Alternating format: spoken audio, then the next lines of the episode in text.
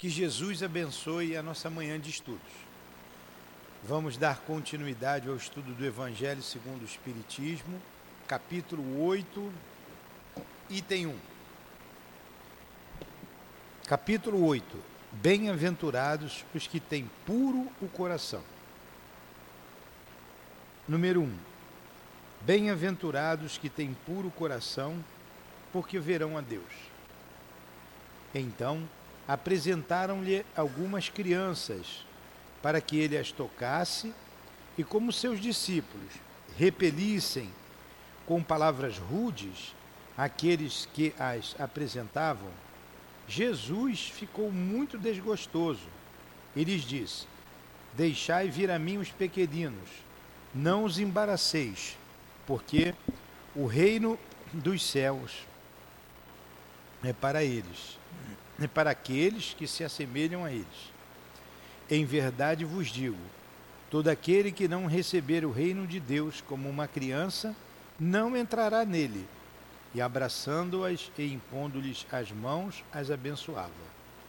Marcos 10, versículos 13 a 16. Mestre Jesus, aqui nos reunimos em teu nome e em nome de Deus, acima de tudo para estudarmos a doutrina espírita. Pedimos que envie os teus emissários para que, junto a nós, nos inspire, nos facilite o entendimento, a compreensão do que foi dito pelos Espíritos e pelo Mestre Kardec. Então, em nome da direção espiritual do nosso SEAP, do querido irmão altivo, diretor da nossa casa, em nome do amor, do amor que vibra em nossa casa de amor, em nome do nosso amor, Lourdinha, do teu amor, Jesus, e do amor de Deus acima de tudo, iniciamos os estudos desta manhã. Que assim seja. Então vamos lá. Semana passada nós estudamos esses dois itens, não foi? Número 1 um e número 2. Vocês entenderam muito bem que nós falamos aqui? O que significa bem-aventurados? Josi, bem-aventurados os que têm puro coração. O que, que significa bem-aventurado? Hã?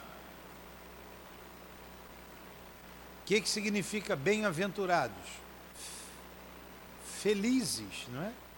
Felizes. Felizes os que têm um coração puro, porque virão a Deus. Felizes. As bem-aventuranças e o sermão do monte é a mesma coisa.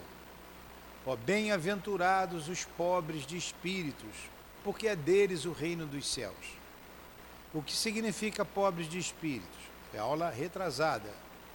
Os. Quem acertar ganha o celular do Carlos. Os Hein? Os humildes, os humildes, bem-aventurados os pobres de espírito, significa bem-aventurados os humildes, porque é deles o reino dos céus. Bem-aventurados os mansos, porque possuirão a terra. Então, olha, felizes os que são mansos, a mansuetude. Bem-aventurados os pacíficos, porque serão chamados pacificadores. Então, os mansos e os pacíficos são pessoas humildes, tranquilas, que não brigam, que não discutem, que não batem, que não reagem a uma agressão. Então, ele está dizendo, e outras bem-aventuranças. Bem-aventurados que têm fome e sede de justiça, porque serão consolados. Então, Jesus subiu no monte e disse essas bem-aventuranças e que nós estamos estudando.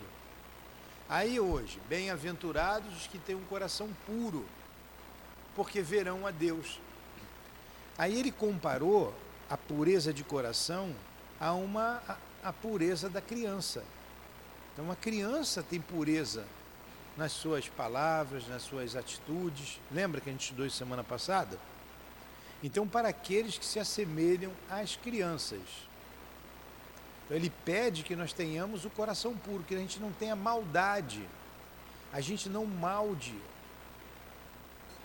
Hoje, a gente vê muita maldade. Você não pode falar nada que a pessoa já está maldando. Você dá um abraço em alguém, o outro vê, já malda. Então você precisa ter o coração puro para não ver levar maldade para tudo que existe no mundo. Aí vem Kardec. A gente, a gente falou bem semana passada. Vocês querem perguntar alguma coisa? Então vamos lá. A pureza de coração é inseparável da simplicidade e da humildade. Ela exclui toda ideia de egoísmo e de orgulho.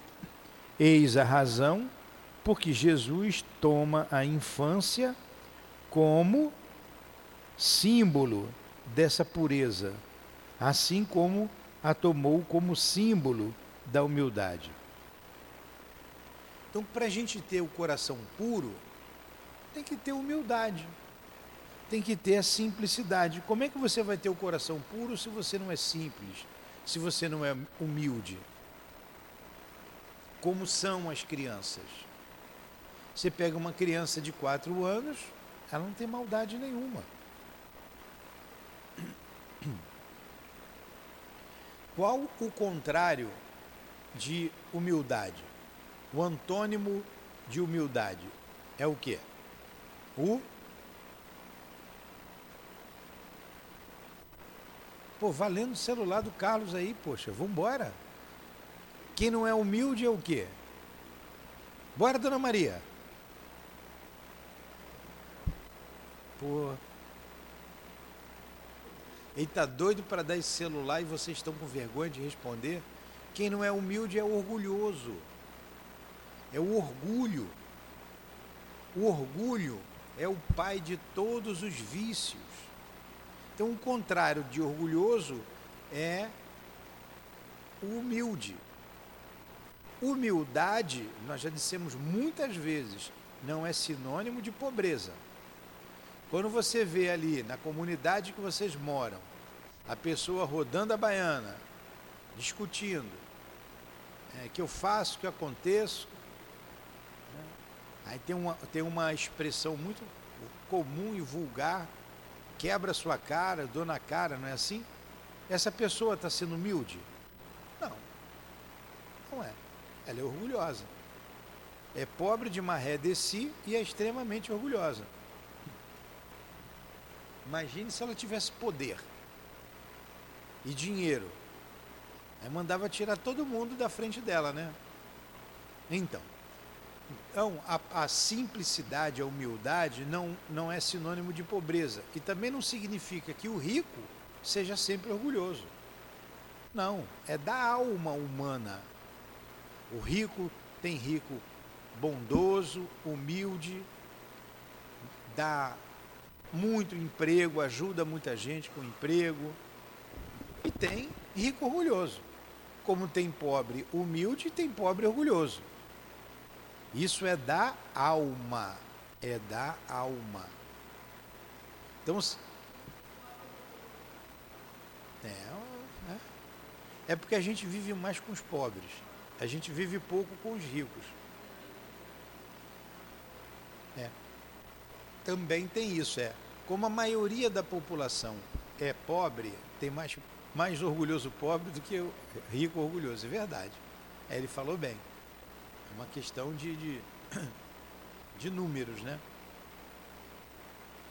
É, é a mesma coisa que pegar, eu quero que vocês entendam, não fica me olhando todo mundo assim como se eu fosse um, um ser de outro mundo. Eu estou falando para vocês.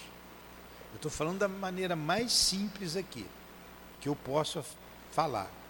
Se vocês, se eu pegasse vocês agora, todos vocês aqui, tem aí que? Uma, duas, três, quatro, cinco, seis.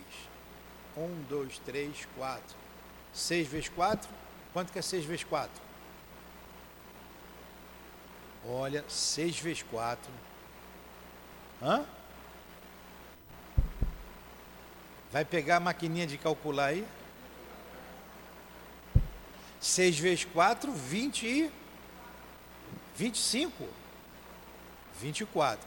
Ó, 24, 25, 26, 27, Tem umas 30, 35 pessoas aqui. Vocês, a partir de hoje, serão ricos. Eu vou dar um bilhão de dólares pra, de dólares para cada um de vocês. Eu tenho muitos dólares, eu tenho, eu tenho mais de 500 bilhões de dólares na minha conta. Vou dar um bilhão. Vocês não sabem nem que número é esse, né? Já imagina um bilhão de dólares. Um bilhão, vocês vão comprar de dólares, um bilhão de dólares, vão botar o dólar cinco reais, são 5 bilhões de reais. 5 bilhões de reais, vocês compram a casa que vocês quiserem, aonde vocês quiserem, no país que vocês quiserem. Vocês vão botar a roupa que vocês quiserem. Certamente vão mudar ali da comunidade, né? Ninguém vai mais na comunidade. E eu duvido muito que venham aqui para o SEAP, tá? Vão precisar do SEAP. Ah, essa conversa que vai ajudar a casa eu sempre escuto aqui. Então, vocês são vocês mesmos que se tornaram ricos. Vão fazer parte da socialite.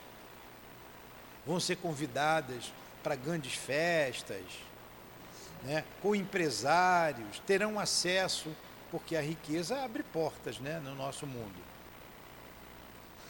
Olha só, vocês serão vocês mesmos ricos ou ricas. Mudou alguma coisa? Não, é o espírito que agora terá uma posição elevada na sociedade, uma posição social elevada. Quem é orgulhoso vai continuar orgulhoso, quem é bobo vai continuar bobo, a não ser que a pessoa faça uma análise de si, se analise e diga: não, eu preciso melhorar. Então, a posição social ela é circunstancial. O que é uma coisa circunstancial? É passageira. Vocês podem estar pobres agora, mas podem ter sido ricas no passado como podem ser ricas no futuro. O espírito é o mesmo. Ora ele vai ter muitos bens na mão, ora ele não vai ter quase nada. Ele precisa, todos nós precisamos passar pela prova e às vezes a expiação da riqueza como da pobreza. E a maioria das pessoas pobres invejam os ricos, querem ser ricas, mas não sabe é, quantos desvios a riqueza pode nos levar, porque nós ainda somos espíritos imperfeitos. Não invejem os pobres. Então é como ele está dizendo aqui, que a humildade é que é necessário para a gente ser feliz. A gente tem que mostrar que é humilde na riqueza e na pobreza. Para os espíritos aqui, para mim também, que já tenho estou muitos tempo trabalhando a, a mesma coisa, mas principalmente para os espíritos que estão vendo vocês, tá? tira o meu nome, tira o nome ali do. Da, da, vamos botar só os espíritos. Entre nós não tem diferença nenhuma. Eu posso dizer que para mim também não tem. Né? Quantos anos fazendo a mesma coisa? Não tem diferença. Não tem. Para Deus, então, a minhoca que anda debaixo da terra é tão importante quanto o, o, o arcanjo que está no céu. Porque quem criou a minhoca foi Deus. Vocês sabiam que um capim, um capim, batatinha de capim, pega um capim, o homem não consegue reproduzir em laboratório, fabricar um capim? ele pode pegar a matriz que tem ali e modificar geneticamente. Vocês já ouviram falar? A, a soja transgênicas, ele, eles modificam. Vocês já viram rosa? Antigamente rosa era cor de rosa. Você vê rosa até preta hoje, né? Você tinha a base da rosa cor de, por isso que o nome é rosa, rosa. Aí tem a rosa branca, você tem umas rosas modificada geneticamente que tem até rosa roxa. Eu já vi rosa roxa. Fala. Ó, essa aí é boa. é, é essa que eu queria plantar aqui. Vocês viram as rosas que nós plantamos ali na frente? É então. As rosas estão sempre aqui, é uma homenagem que fazemos à, à minha amada Lurdinha. A rosa é para ela, agora vai ter sempre rosa ali. Então, o homem não consegue fabricar em laboratório, por mais que ele conheça, uma muda de capim. Ele modifica geneticamente, ele não consegue criar. Porque quem criou foi Deus. Essa matriz, a base, é criação divina. Então, para Deus, tudo que Ele criou é importante. E quando a gente chega nessa fase hominal, nós somos tão importantes quanto o anjo. A nossa diferença para o anjo é porque o anjo já caminhou mais tempo, o anjo já venceu o orgulho, ele é anjo porque ele é humilde, porque ele é simples, porque ele é pacífico. Então ele é um espírito elevado. Então, da mesma forma que o bebezinho que está ali no colo da. da, da ma, como é o nome dela? A Mar, Marataís, não. A, a Mara. Aquele bebezinho vai ser um adulto, da mesma forma que aquele bebê vai ser um adulto, nós também fomos beber e hoje somos adultos. Nós também um dia vamos ser arcanjos, anjos, serafins. Nós, nós somos projetos de anjo. E para chegar à angelitude, é necessário que a gente seja manso, pacífico. E para ser manso e ser pacífico, a gente tem que ser simples, humilde. Humilde. Humildade. Entenderam isso? Alguma pergunta? Não? Então vamos prosseguir. Você que chegou agora atrasada, vou fazer a pergunta para ela. O que é pobre de espírito? O que é ser pobre de espírito aqui na linguagem evangélica? não no vulgar que as pessoas dizem. Bem-aventurados os pobres de espíritos, porque é deles o reino dos céus. O que, que significa essa frase? O que, que você entende por essa frase? Não. Vamos de novo. Valendo o celular do Carlos. Bem-aventurados os pobres de espíritos, porque é dele o reino dos céus. O que, que significa essa frase? que, que significa essa frase, Alexandre?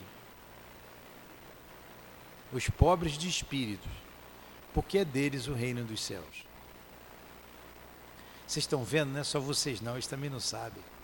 Explica para eles agora o que. Vou perguntar para vocês. O que que significa ser pobre de espírito? É ser mais alto, é ser? Pera, não entendi. Ser pobre de espírito é o sinônimo de humildade. Muito bem. Bem-aventurados, felizes os pobres de espíritos, felizes os humildes. Então, ser pobre de espírito é ser humilde. Hoje a gente mudou esse termo. Ah, fulano é pobre de espírito. É, um, é uma expressão. É, hã? é de uma pessoa que não serve para a nossa amizade. É um, uma expressão pejorativa. Mas o que nós estamos estudando é bem-aventurados que têm puro coração. Mas por que, que eu, me, eu, eu me reportei à humildade? Porque você não pode ter puro coração se você não tem humildade, se você não é simples, se você não é humilde. Então, Ana, as bem-aventuranças e o sermão do monte é a mesma coisa. Então Jesus subiu ao monte e falou lá, né, as bem-aventuranças, bem-aventurados os pobres de espíritos, porque é deles o reino dos céus. Bem-aventurados os famintos de justiça, né, os, os que são perseguidos pela justiça, porque encontrarão é, como é que é? Bem-aventurados os que têm fome e sede de justiça, porque serão saciados. Bem-aventurados os misericordiosos, porque alcançarão misericórdia. O que é ser misericordioso? É uma pessoa que. A, me dão aí um, um, um sinônimo de misericórdia. Valendo a mochila do. Ele não larga aquela mochila de jeito nenhum, o Gabriel. Gabriel, quer acertar, você vai dar a tua mochila, tá? Hã? Bem-aventurados os misericordiosos, porque alcançarão misericórdia. O que é ser misericordioso? É aquele que perdoa. A misericórdia ainda é mais do que o perdão. É o misericórdia. Vocês já não ouviram, Senhor, tem de misericórdia de mim? Ah, já viram essa rogativa? Ó, tem de piedade de mim. O misericordioso é piedoso. Bem-aventurados os mansos, porque possuirão a terra. Então Jesus, quando recitou o Sermão do Monte, que significa a mesma coisa que as bem-aventuranças, ele nos deu um direcionamento, nos deu uma maneira de, ser, de sermos felizes. A gente, a gente não é feliz porque a gente não segue essa orientação do Cristo, porque a gente precisa ser misericordioso, então a gente tem que perdoar os outros. O misericordioso perdoa, compreende, perdoa compreendendo. O misericordioso é manso, ele não agride ninguém. Ele não faz fofoca, porque ele é humilde. O puro coração, ele compara a pureza de coração com as crianças. A pureza de coração, porque o, o reino dos céus é para aqueles que se assemelham às crianças. O, o Gandhi, vocês já ouviram falar em Gandhi? Um pacifista indiano. A Índia era dominada pelos ingleses. E Gandhi foi um pacificador, um espírito bem elevado. Então, certa vez, ele disse assim: perguntaram a ele numa reportagem. É, perguntaram sobre o cristianismo a ele. E ele disse assim: se queimassem todos os livros do mundo, todos, e ficasse apenas o sermão do monte, a humanidade não teria perdido nada. Palavras de Gandhi. Se, se queimasse todos os livros do mundo e ficasse apenas o sermão do monte, a humanidade não teria perdido nada. Porque aqui está um código de vida. Está dizendo, você quer ser feliz? Seja humilde.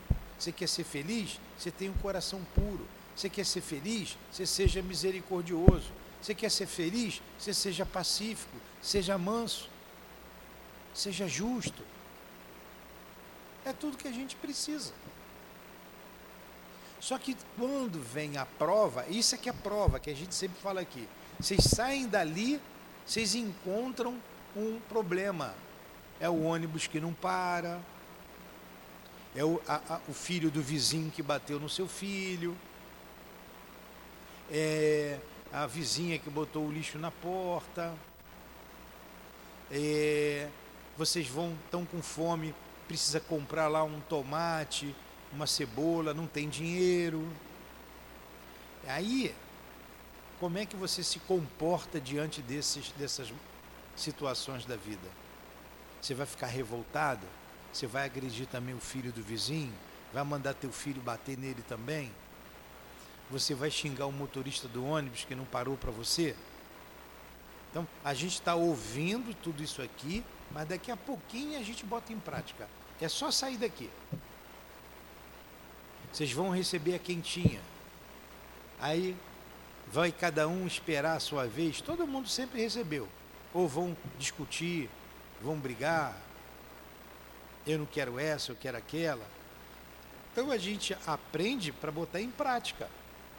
Isso é um processo. Nós estamos aqui nos preparando para a eternidade, porque nunca mais nós vamos morrer. Não tem como voltar atrás. Ó, não adianta se suicidar, porque ninguém morre. A gente vai viver eternamente. Uma vez criado por Deus, não vamos mais morrer. Nós vamos ter outras experiências numa posição social mais elevada, de novo vão voltar à posição social da pobreza, até a gente fixar esses conceitos em nós. Eu não agredi ninguém, eu não. Aí você entra numa porção de detalhes. Por exemplo, quando eu faço fofoca, eu faço, falo mal de alguém. Eu estou sendo humilde? Eu não tô, eu estou dizendo assim, ó, eu não sou o que essa pessoa é. Aí eu falo mal dela, eu destruo a reputação dela para os outros mas eu sei que eu não poderia fazer isso, porque eu, eu não gosto que faça isso comigo. Então, quando nunca mais a gente fizer isso, tiver essas atitudes, é porque a gente aprendeu. Quando Alexandre vir falar mal dos outros para mim, eu escutar o Alexandre, apenas ouvir e não. É mesmo, Alexandre? É mesmo? Quando eu aprender a ouvir e me calar, eu venci isso. Como eu falei semana passada, quando eu aprender que deixei o celular aqui ou a carteira de dinheiro, você não tem dinheiro nenhum, você é doida por um celular, e você nem passar pela sua cabeça, nem imaginar que você vai levar isso para você, você venceu isso. Então a gente está sendo testado como rico, como pobre, a gente depois é, depois eu vou estar na comunidade, vocês é que vão me ajudar. Dependendo de como a gente vive, do que a gente faz, daquilo que a gente tem, é que a gente vence. Até o planeta Terra ser um planeta melhor, um planeta mais feliz. Por enquanto, é um lugar de muita dor e de infelicidade. Porque todos nós estamos em prova. Todos estamos em prova. Toda hora tem uma prova. E fora as expiações, que é uma coisa, uma dívida que a gente tem que pagar, um problema sério que a gente tem e a gente precisa resgatar. E a expiação. A alma doente que precisa se curar. Entenderam isso? Então, com cara de múmia, por quê? De enterro, por quê? Entenderam ou não entenderam? Quer que eu explique tudo novamente? Minha conterrânea aí, Dona Virgulina, entendeu? A senhora mesmo está olhando aqui, né? atrás da Dona Maria. A outra Maria, entendeu? Então vamos lá. Ó, então eu vou ler aqui o número 3 de novo. A pureza de coração é inseparável da simplicidade e da humildade. Ela exclui toda a ideia de egoísmo e de orgulho. Eis a razão porque Jesus toma a infância como símbolo dessa pureza, assim como tomou como símbolo da humildade. Então, ter puro coração não exclui todo o sentimento de egoísmo ego, ego. Eu sou o centro de tudo. Primeiro eu, depois eu de novo. Só depois que é eu novamente. Não tem gente assim? Isso é egoísmo. Eu, meu filho, minha família, deixa eu pegar tudo. O que sobrar, tem até um, um ditado popular: farinha pouca, meu pirão primeiro. Isso é egoísmo. Então a gente tem que. Jesus era egoísta? Jesus era orgulhoso? Pois é. Pois é. Essa comparação poderia parecer injusta se considerarmos que o espírito da criança pode ser muito antigo e que ele traz ao renascer para a vida corporal as imperfeições de que não conseguiu se livrar nas existências anteriores. Eu vou explicar tudo, tá? Que eu estou lendo. O modelo da verdadeira pureza só poderia ser nos dado por um espírito que tenha chegado à perfeição. No entanto, do ponto de vista da vida presente, essa comparação é exata, porquanto a criança, não tendo ainda podido manifestar nenhuma tendência perversa, nos oferece a imagem da inocência e da candura. Jesus também não diz de maneira absoluta que o reino de Deus é para elas, mas sim para aqueles que a elas se assemelham. Olha só. Não é difícil isso que eu li, não.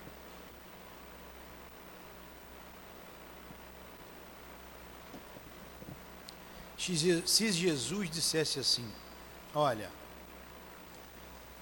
é, o reino dos céus é para os anjos, só para quem é anjo, ou para quem se assemelha aos anjos. A gente ia se sentir excluído, né? Se o reino dos céus é para anjo, eu estou ferrado, porque eu não tenho nada de anjo. Para onde que eu vou?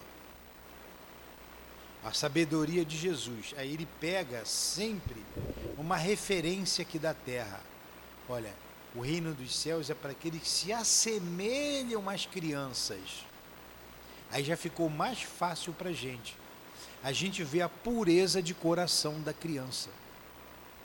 A gente precisa ter o coração puro, como é o coração de uma criança. Mas tem um detalhe: o reino dos céus é para que, aqueles que se assemelham. Ele não disse que é para as crianças. Por quê? A criança tem lá o filho da. Como é que. Da. É o nome dela lá. A, a, a, como é que é lá o país do Maduro lá? O, Venezuelana. Como é que é o teu nome? What's your name? Teu nome? Fala inglês? Fala? Não, como é que é seu nome?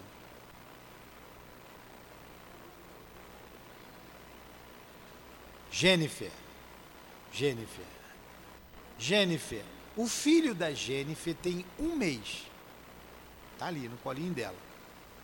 O filho da Jennifer tem um mês. Mara, teu filho tem quantos meses? filho da Mara já está com três meses dois bebês. Dois bebês. Ali é um espírito que está na formação de um corpinho. Esse espírito está num corpinho que tem um mês. Esse espírito da Mara está num corpinho que já tem três meses. Esse espírito está aqui, está num corpão que já tem 65 anos. Olha só. Um mês, três meses, 65. Carlos, 80 e quanto que você tem, Carlos? é aquele espírito ali, tá com 76 anos. Dona Maria, tá, tá com 80? 8, 73? Então vocês estão vendo. Esse é aquele espírito ali. Hoje, nós que já estamos mais velhos, a gente mostra os nossos defeitos, a gente mostra as nossas virtudes, não é? Cada um sabe né, de, de, de si e o outro sempre está nos vendo. Aquele bebê de um mês, ele também traz ali, porque ele é espírito, ele está naquela roupa de um mês que daqui a pouco vai crescer, vai se desenvolver. Ele traz também virtudes e traz defeitos. Seria injusto se as crianças fossem para o céu, como se acreditava, virou anjinho, né? Quando morre uma criança, morre um bebê, virou anjinho, vai para o céu. Ele não vai para o céu, porque ele é um espírito que tem virtudes e que tem defeitos. Porque não seria muito bom, muito melhor se todos nós morrêssemos criança. Que a gente estava lá no céu, junto de, de Deus, vendo a Deus, junto com Jesus e, no entanto, a gente está sendo testado todo dia, sofrendo, chorando, sorrindo, caminhando. Então não seria justo. Por isso que Jesus disse para aqueles que se assemelham, porque a criança tem atitudes infantis, simples, de humildade. A criança briga com a outra ali, daqui a pouco está brincando. Os pais, a gente falou isso semana passada, fica de bico um para o outro, mas a criança não. Então, o reino dos céus é, é para aqueles, ou melhor dizendo, verão a Deus aqueles que se assemelham às crianças. Pode.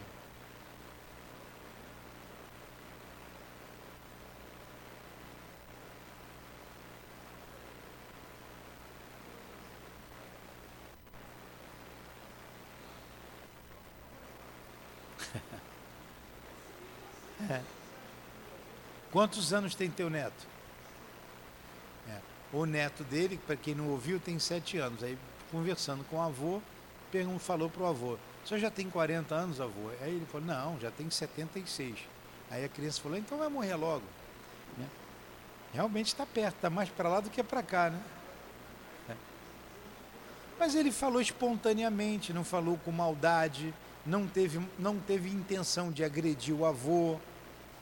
É, é, é, é assim que a gente tem que ser simples, falar com simplicidade, sem a intenção de ferir, sem a intenção de magoar o outro.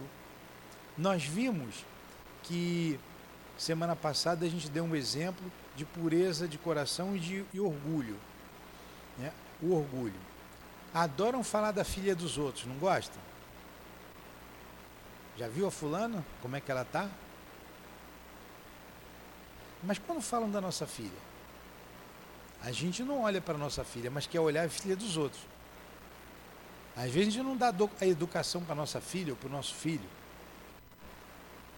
Que vê uma expressão popular, que é uma expressão chula, eu vou ter que repetir, que vou falar aqui, porque vocês conhecem, uma expressão chula, que mostra o machismo. Ó, segura suas cabras que meu bode está solto. Não é? Por que, que não falaram assim? Segura seus bodes que minhas cabritas estão soltas. Ninguém fala isso. Aí olha o machismo. Se o teu filho sai se envolvendo com tudo quanto é menina, ele é o cara. E a menina dão outros adjetivos para ela. Aí amanhã a gente cresce, vai casar, aí o marido que foi criado por uma mãe assim, vai fazer a mesma coisa com a gente, e a gente vai reclamar. Vocês vão reclamar. Então por que criar o filho assim? Se ele vai ser um pai, se ele vai ter família, se a menina vai ser mãe, e é muito importante a educação que a gente dá para a menina, porque ela vai ser mãe, ela vai ter um lar, ela vai aspirar a mesma felicidade que a gente aspira hoje e que às vezes a gente não conseguiu. A gente não conseguiu. É, então a gente tem que atentar para essas bem-aventuranças, para essas orientação do Cristo, para a gente ter uma, um lar feliz, uma vida feliz. E se eu não fui feliz e eu consegui propiciar essa felicidade aos meus filhos, amanhã eu vou desencarnar, quem sabe eu não volto no mesmo lar. Quantas vezes o pai, a mãe volta para a família? Eu tenho notícias de que meu pai está reencarnado lá com a minha sobrinha. Eu não falei nada para ela, mas eu olho tem os mesmos trejeitos. Eu estou esperando ele dar, dar sinais mais, mais claros da vida passada. E ele ficou desencarnado 30 anos. 33 anos desencarnado. Voltou. Então, se a minha irmã, se a minha irmã não educasse a filha dela, para ser mãe, para ser, para ser uma ter as funções que uma mulher precisa ter, ter dignidade, ser honesta, ela ia passar os mesmos conceitos para o filho, foi o que ela recebeu da mãe. Então, a minha irmã é um chamego só com o garoto, só vive no colo dela. Eu tenho uma outra irmã que não sai da casa dela por causa do garoto. As duas até brigam pelo menino, mais do que a minha própria sobrinha. Fica mais com as duas do que com meu sobrinho. Então, olha só. Não é à toa esse chamego todo, né? Não é à toa. Eu fico só de fora olhando. Eu quase não fui lá. Eu vi o meu. É, não deixa de ser meu sobrinho. Mas duas ou três vezes. Ele está com dois aninhos. Dois aninhos, pô. Está com uns dois aninhos. Esperto, só vejo o vídeo dele. Mais para frente, né, eles moram longe. Recebi notícias que é médium, vai ter que procurar a casa espírita, vai bater aqui daqui a pouco. Mas para só as coisas apertarem por lá, quando aperta eles vêm aqui.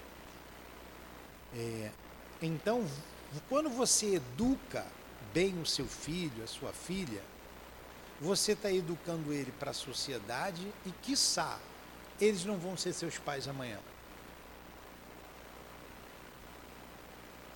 Porque você desencarna, vai encarnar ali naquela família, que a gente pertence a uma família espiritual. Então hoje eu sou mãe, amanhã eu sou filho ou filha. Por isso que eu, a sociedade só vai melhorar quando nós melhorarmos. O planeta só vai melhorar quando a gente melhorar. E melhorar significa ser humilde, ser simples, ser pacífico. E vocês, a gente vai encerrar já, só vão entender justiça divina se entenderem reencarnação. As bem-aventuranças, Jesus está falando da vida futura.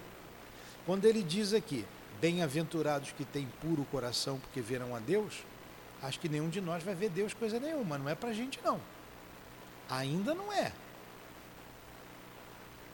Porque falta muita coisa, a começar pela humildade, pela simplicidade. Então falta muito.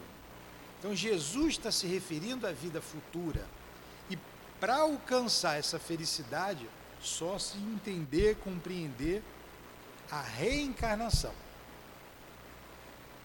Aulas atrás, lá no início, que foi o capítulo 4, a gente está estudando o capítulo 10. Nós estudamos sobre a reencarnação. Vimos a reencarnação no Novo Testamento, Jesus falando da reencarnação várias vezes. Eu não sei como é que eles dão um nó nas igrejas aí para não falar da reencarnação. Vou lembrar algumas passagens, para vocês entenderem isso.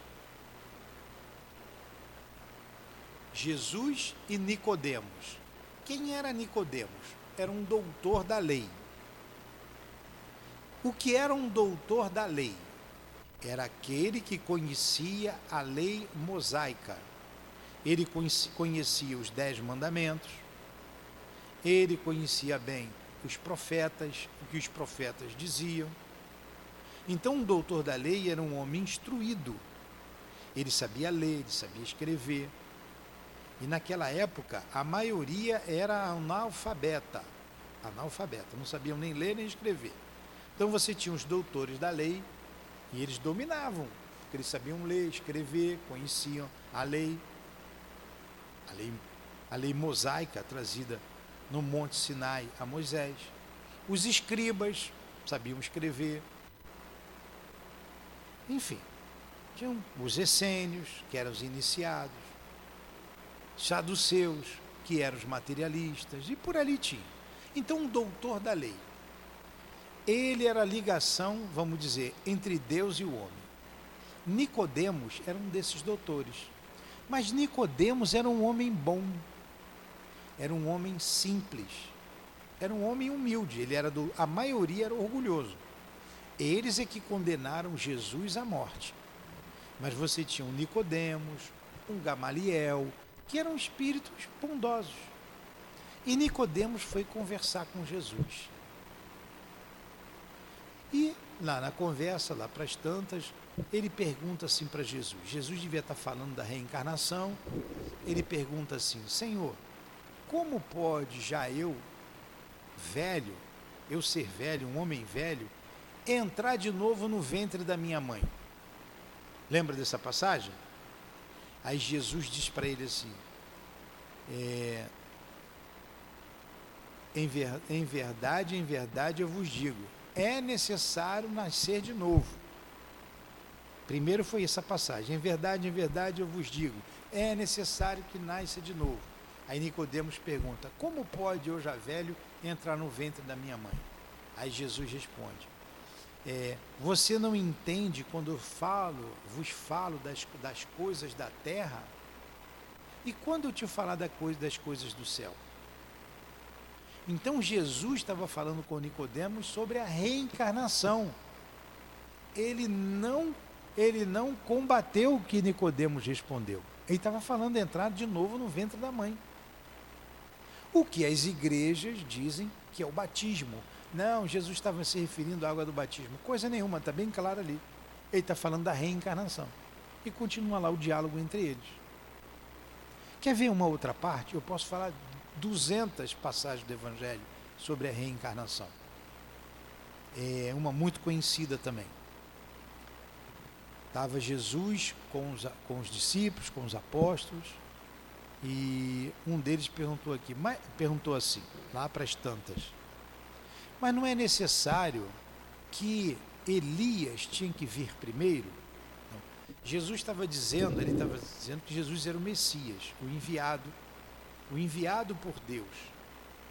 Aí ele fala, mas não está escrito que antes, desse, antes do Senhor, Elias tinha que vir primeiro? Aí Jesus responde o quê? Elias já veio. E vocês ou eles não reconheceram.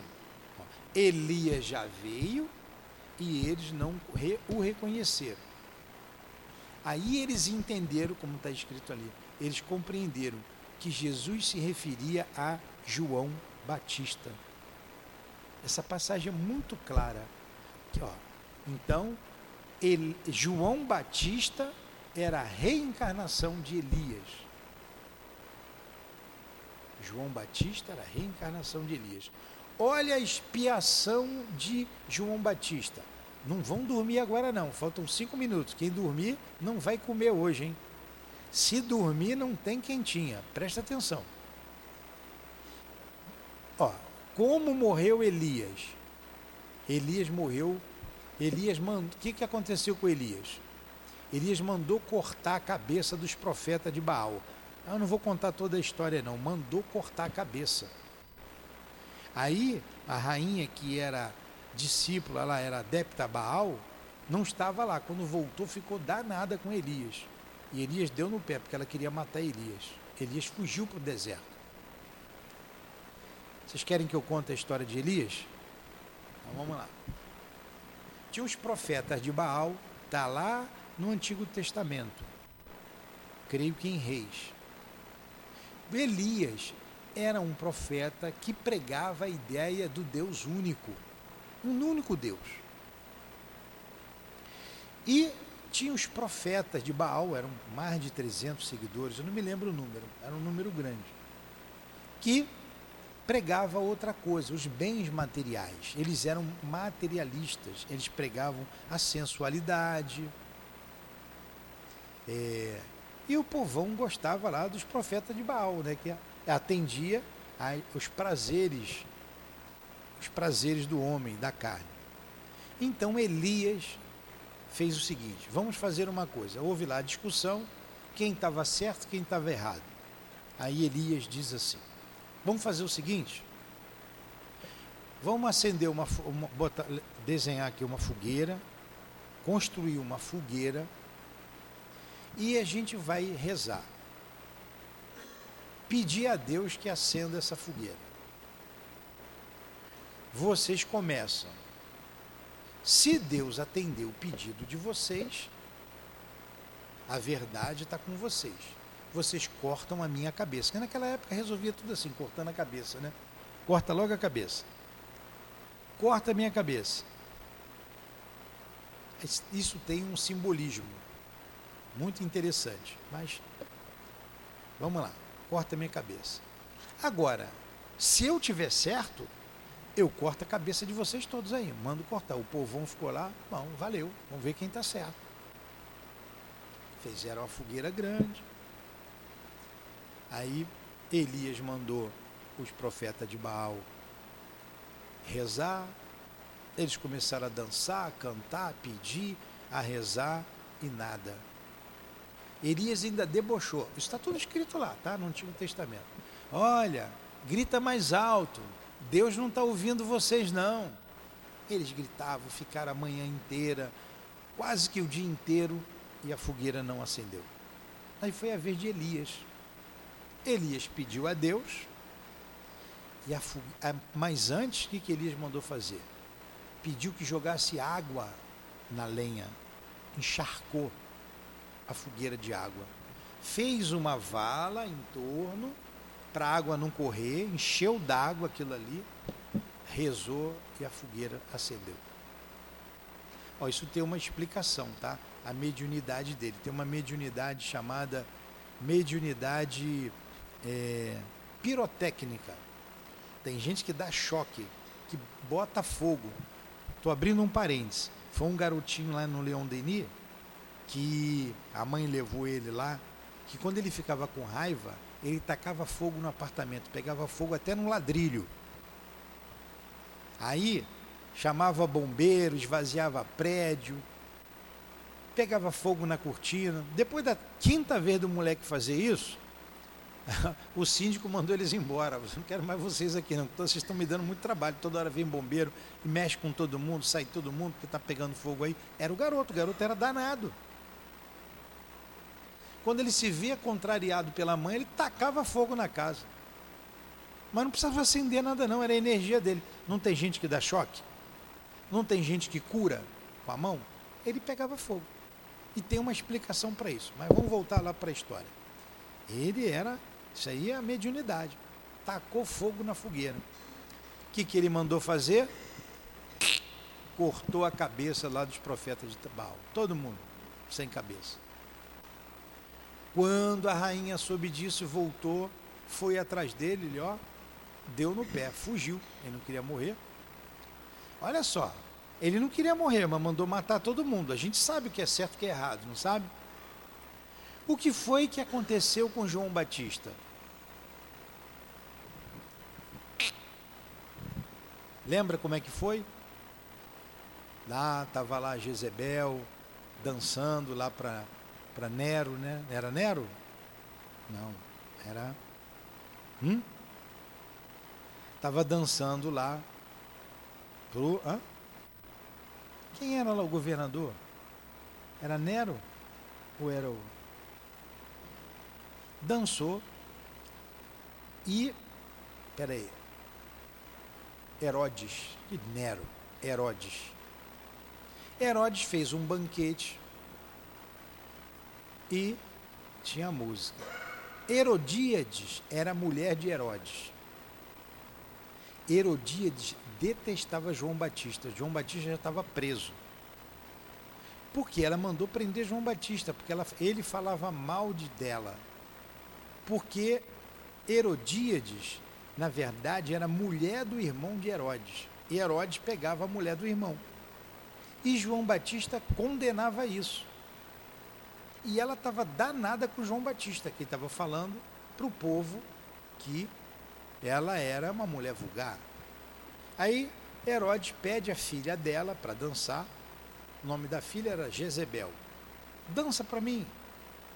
E ela não dança, dança, não quero. Dança, se você dançar, eu dou tudo que você quiser. O que você me pediu, eu dou. Aí ela foi lá dançar para Nero, aquela música lá e tal. Nero velho babão, né? Velho babão, Herodíade dançou, ele na frente de todo mundo, o que, que você quer? Aí ela vai para a mãe, mãe, o que, que eu peço para ele? Aí a mãe, pede a cabeça de João Batista numa bandeja, traga aqui numa bandeja. Mas numa festa pedir a cabeça do outro, né? Olha que povo ruim. Ali é que Jesus foi viver, hein? Ali. E Herodes é, ficou até meio triste. Poxa, que ele tinha simpatia por João Batista. E ele até tinha medo de João Batista. Mandou cortar a cabeça de João Batista e foi levado ali na bandeja. Olha a expiação aí. Jesus diz assim: dos filhos de mulher não há maior do que João Batista aqui na terra. Dos filhos de mulher, ali na terra, significava isso. Não havia homem maior do que João Batista. E mesmo assim mandaram cortar a cabeça dele. Entregou numa bandeja. Não foi isso que fez lá atrás o profeta? Elias? Elias não mandou cortar a cabeça de todo mundo? Olha como é que ele morreu. Isso é expiação. Cortar a cabeça dele. Aí é, Jesus disse, ó, aí os, os próprios apóstolos, discípulos disseram, era de João Batista que ele estava se referindo.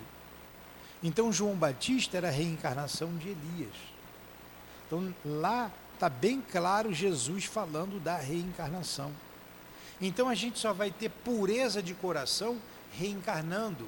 Olha, ele tinha um débito, ele tinha cometido um crime. E passou ó, um tempão mais de mil anos, não sei quando apareceu Elias, não, eu não sei mesmo, não me recordo. Mas passou séculos e ele teve que se quitar com a lei de Deus, entregando a cabeça dele numa bandeja. A gente só vai conseguir isso ao longo das experiências de vida.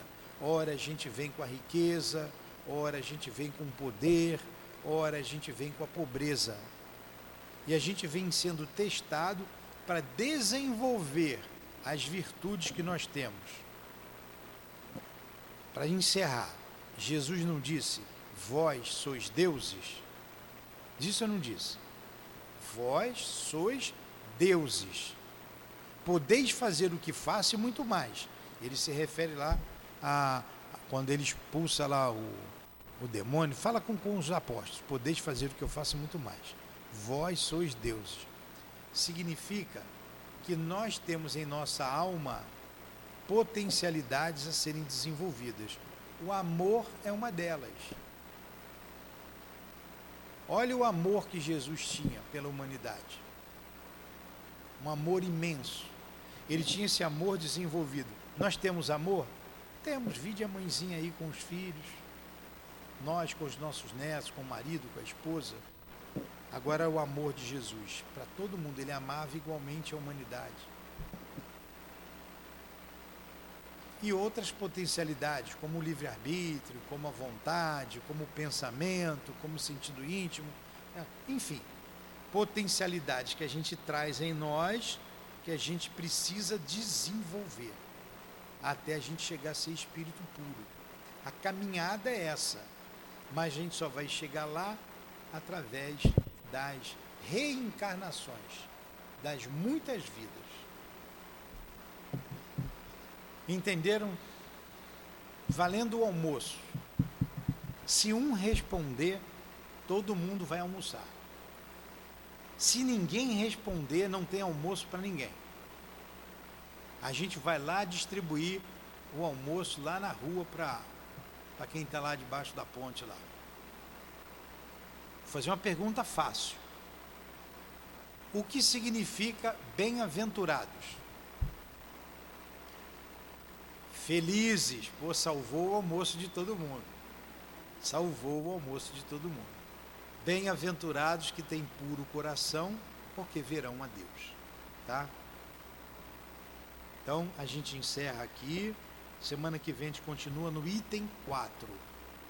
Alguma pergunta? Nenhuma pergunta? Então vamos rezar. Fazer a nossa prece final. Custódia, você não quer comer não, né, Custódia? Você dormiu o tempo todo, Custódia. Eu não sabia que eu era tão chato assim, Custódia. Eu pensava que você gostava de mim.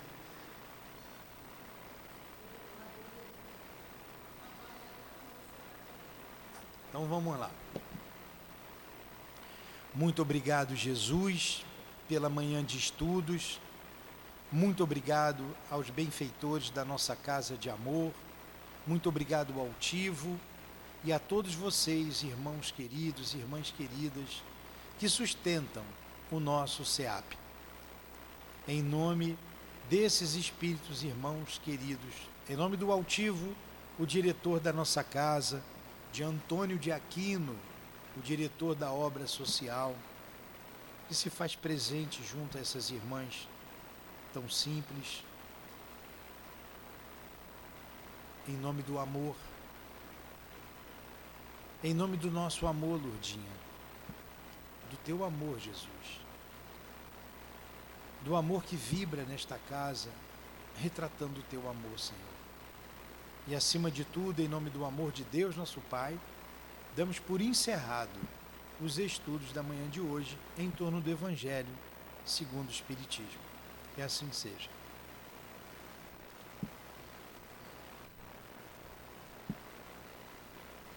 CEAP, Centro Espírita Altivo Panfiro. Uma casa de amor. Muito bem.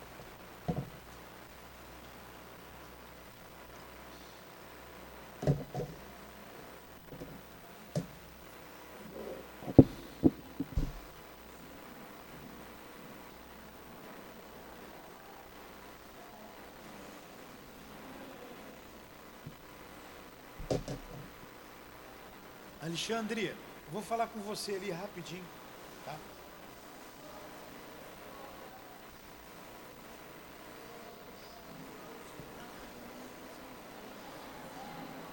Tá. tá. Eu vou ver duas, eu ter que ver uma coisa, eu vou ver com a Dilane. Tem uma situação muito difícil aqui de um é que é na casa de uma pessoa aqui. Talvez a gente faça esse mês na casa dela, o outro mês na sua. Ou a gente faz na sua, o outro mês na dele.